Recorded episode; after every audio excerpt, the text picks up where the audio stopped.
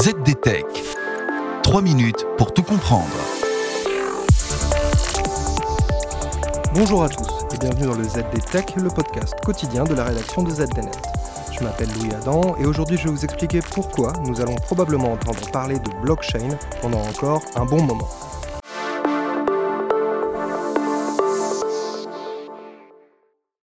C'est aujourd'hui difficile d'y échapper.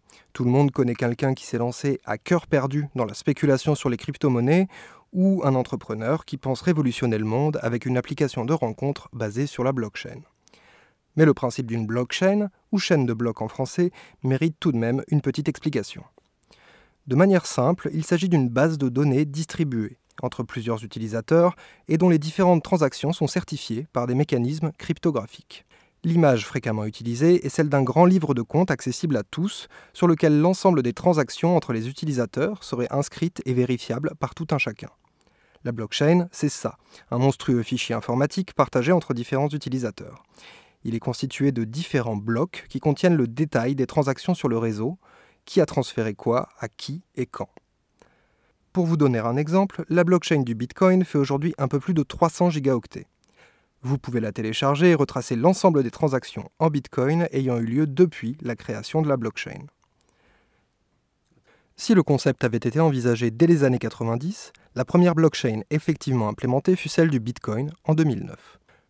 Le premier objectif de la blockchain telle qu'elle était conçue alors était de rendre possible la création d'une monnaie numérique et décentralisée. Cette technologie est en effet tout indiquée pour cela. La blockchain permet de se passer d'une autorité centrale pour vérifier les transactions et de laisser cette tâche au collectif. Dans une blockchain publique, comme celle du Bitcoin par exemple, ce sont en effet les mineurs qui se chargent de ce rôle. Ces utilisateurs se chargent de vérifier la validité des transactions et de comparer entre les informations ajoutées à la blockchain afin de parvenir à un consensus. Une tâche qui nécessite une certaine puissance de calcul et pour laquelle ils sont rétribués en Bitcoin évidemment.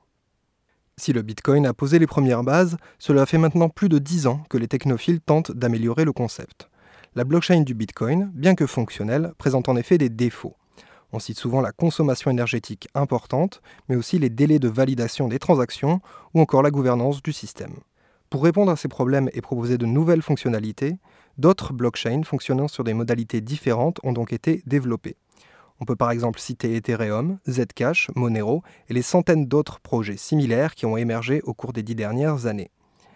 Et si à l'origine la blockchain a été pensée pour développer une monnaie numérique, de nombreux utilisateurs envisagent aujourd'hui d'autres applications pour cette technologie, allant du vote en ligne au stockage de données.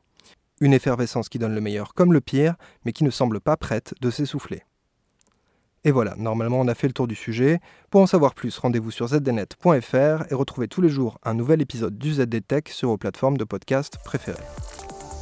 ZDTech. 3 minutes pour tout comprendre.